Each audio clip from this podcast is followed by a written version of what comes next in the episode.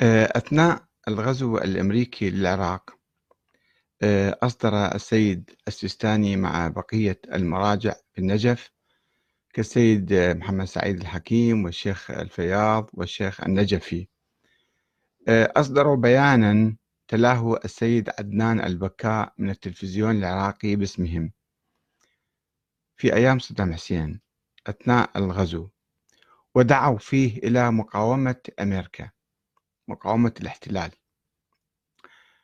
ولكن السيد مجيد الخوئي الذي تعاون مع الاحتلال وذهب مع الدبابات الأمريكية إلى النجف قال في مقابلة إذاعية مسجلة أحد الصحفيين اتصل به ويسأل عن الأوضاع هناك فقال إن السيستاني أصدر فتوى بعدم جواز محاربة القوات الأمريكية.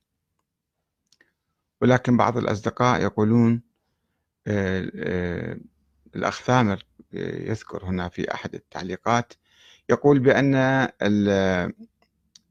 السيد مجيد التقى بالخوئي ودعاه إلى التعاون مع بريطانيا فقال له هل أنت سفير بريطانيا جايني؟ وطرده لم يوافق على كلامه. هكذا سمعنا. ولكن السيد السيستاني أصبح معروفا فيما بعد. أوصى السياسيين العراقيين الذين أداروا هاي المرحلة بعد الاحتلال آه، أوصاهم بمعاملة المحتلين كضيوف. كما قال مستشار الأمن السابق موفق الربيعي في مقابلة له أخيرا قبل عدة شهور. وعندما طوقت القوات الأمريكية النجف عام 2004 لمحاربة جيش المهدي والسيد مقتدى الصدر. وطوقت حتى الحرم إذا تذكرون وصارت تقصف يعني. نشرت هيئة الإذاعة البريطانية بي بي سي خبرا يقول بأن المراجع الأربعة اجتمعوا وأصدروا بيانا بحرمة مقاومة القوات الأمريكية. وفي تلك الأثناء اتصل بي مدير إحدى المحطات محطة المستقبل. آه، وقال تعال علق هذه مصيبة كبرى هذه مثل أيام العلقمي ومثل أيام كذا. علماء الشيعة يفتون بحرمة آه، المقاومة. فذهبت إلى وقبل أن أذهب إلى آه، إلى التلفزيون راجعت الإنترنت ذيك الأيام فوجدت تكذيبا من الناطق الرسمي باسم مكتب السيد السيستاني في آه، بيروت حامد الخفاف. ينفي هذا اللقاء وينفي إصدار هكذا فتوى. ورأيت أيضا آه، الشيخ علي النجفي ابن المرجع النجفي أيضا هو يكذب يقول لم يحصل اجتماع رباعي ولا ولم تصدر هكذا فتوى.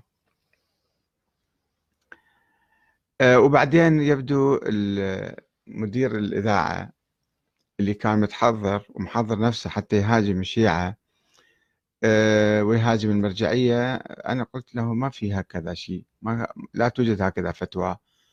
فقال أنا رأيتها في بي بي سي. وقف البرنامج وقف الحوار اللي كان موجود وذهب لكي يتأكد فوجد أن الخبر محذوف من بي بي سي. بي بي سي حذفته بسرعة يعني. آه، والمهم أنه قال لم يصدر هكذا بيان بحرمة المقاومة. وإذا كان السيد السيستاني وبقية المراجع لم يتخذوا موقفا علنيا مؤيدا للاحتلال فإنهم أيضا لم يصدروا أي فتوى بوجوب مقاومة الاحتلال. ولم يطالبوا الاحتلال بالرحيل ولو بالكلام والإعلام. بالعكس صدرت هناك فتوى إذا تذكروها وموجود نصها أحد الأخوان أيضا ناشرها في صفحتي. آه، السيد السيستاني يقول لا مورد للجهاد في زمان الغيبة. غيبة الإمام الثاني عشر المهدي المنتظر. أنه لا يوجد جهاد.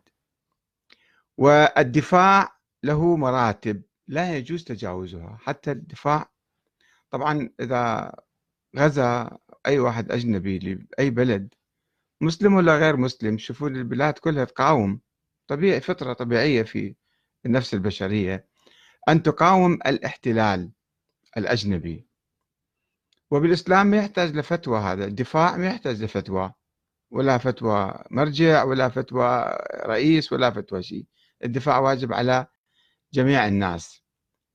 ولكن في هاي اللحظة اللي كان مفروض فيها أو متوقع فيها بعد إصدار المراجع الأربعة لفتوى وجوب مقاومة الاحتلال في أيام صدام البعض يقول هذه كانت تقية أو كانت تحت الضغط والخوف.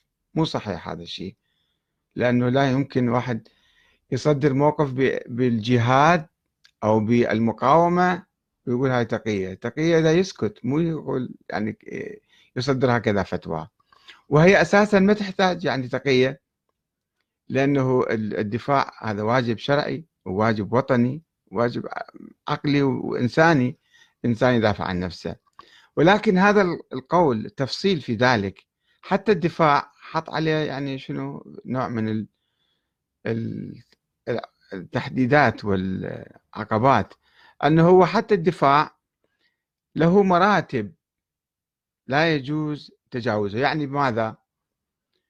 يعني هناك مرتبة عسكرية مرتبة إعلامية مرتبة نفسية. ممكن معقول يعني هذا الشيء.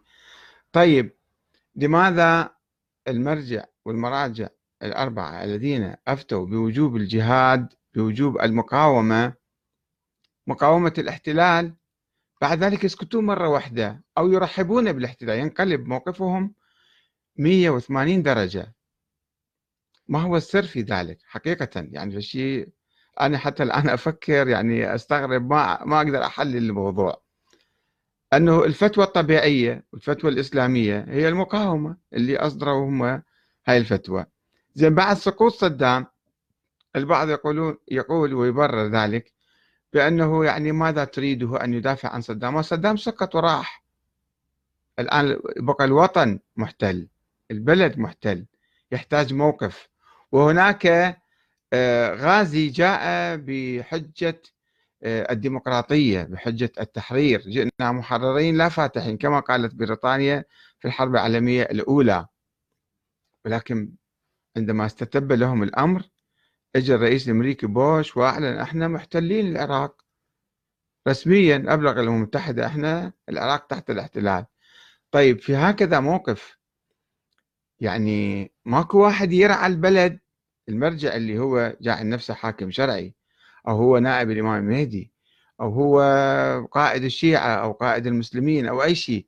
ما يشعر من مسؤوليته أنه يجي يقول الاحتلال مرفوض. أدنى مرتبة بالقول مو باليد. أدنى مرتبة بالنفس أول شيء. بالنفس أيضا ما شفنا هذا الشيء أنه الاحتلال مرفوض. وظالم وغير شرعي. لأن شفنا كلمات من هنا وهناك أنه سيد مجيد الخوي يقول لا لا تقاومون حرمة المقاومة. وموفق الرباعي يقول السيد السيستاني قال لنا عاملوهم كضيوف. عامل المحتلين الأمريكان كضيوف وتعاونوا معهم طبعا. هو يفتهم بالشكل هذا. طيب هاي المرتبة الأولى النفسية. ما شفنا آه، موقف نفسي رافض للاحتلال. صحيح السيد السيستاني ما استقبل أي مسؤول أمريكي. لا بريمر ولا رامسفيلد ولا أي واحد. ولكن وكلاءه من هنا وهناك حتى بعض المعممين كانوا يتصلون ويقيمون المآدب لوزير الخارجية الأمريكية براون ذيك الأيام. ويرحبون فيه السيد حسين إسماعيل الصدر. صورة مشهورة وقبلات ياخذوا بالأحضان والقبلات. فهذا كان وكان هو وكيل رسمي للسيد السيستاني تلك الأيام. فهل هذا يعني هل هذه مقاومة نفسية؟ دفاع أدنى مراحل الدفاع اللي مرحلة النفس. ما موجود هذا الشيء هذا. ثم بالإعلام بالكلام بالقول أن هذا الاحتلال مرفوض أيضا ما صدر أي كلام. هسه من نتوقع المقاومة العسكرية بعد ما صدام هو شرد وعاف البلد وكل جماعته والضباط مالته والجيوش اللي كان عنده كلهم هربوا وألقوا سلاحهم وأيضا رحبوا في الاحتلال. يعني على أمل أن يبقون بالسلطة. ولم يعلنوا المقاومة إلا بعد أن أعلن بريمر حل الجيش العراقي. ذاك الوقت عودين صاروا جماعة صدام يفكرون أنه يقاومون لكي يعودوا إلى السلطة مرة ثانية. ومن أسباب المقاومة مالتهم اللي دعوها يعني هي العودة إلى السلطة يتفاوضون حتى مع المحتل حتى يرجعون. هم يحكمون البلد أو هم يكون لهم شأن. فالمهم السيد السيستاني يعني ما كان عنده رصاصة واحدة والشعب العراقي كله كان أعزل إلا جماعة صدام اللي مخبين الأسلحة ومخبين الأموال ومخبين يعني خططهم لاستعادة السلطة. الشعب العراقي أعزل إلا بعض الناس اللي عندهم أسلحة بسيطة حصلوا عليها من الجيش الهارب مثلا. فهذا قد يكون مبرر أو يقدمه البعض كمبرر أنه المقاومة تحتاج إعداد تحتاج أسلحة تحتاج أموال تحتاج دولة تقف وراءهم تحتاج كذا وكذا. المرجع شاف أنه الشعب ما عنده القدرة هذه فسكت. ولكن هذا ليس مبررا في نظري لأنه صحيح دعوة المقاومة العسكرية في تلك اللحظة والحالة النفسية للشعب العراقي أيضا كانت متضعضعة. كانوا خلصانين من حكم صدام وفرحانين بما يسمى التحرير. ومكيفين فتقول تقول لهم تعالوا قاوموا يمكن ما يسمعون كلام. يمكن بعض الناس يسمعون ولكن قسم كبير من الناس أيضا ما يسمعون ما عندهم استعداد نفسي. خارجين من المقابر الجماعية وخارجين من السجون ومن المعتقلات ومن التعذيب ومن المنافي. فيقول لك شلون نجي نقاوم؟ إحنا استوينا يعني هاي الشبهه اللي التي وقعت عند كثير من الناس. أن ذول إجوا حررونا. طيب الأمريكان بعد فترة بعد كم شهر أعلنوا الاحتلال الرسمي للعراق.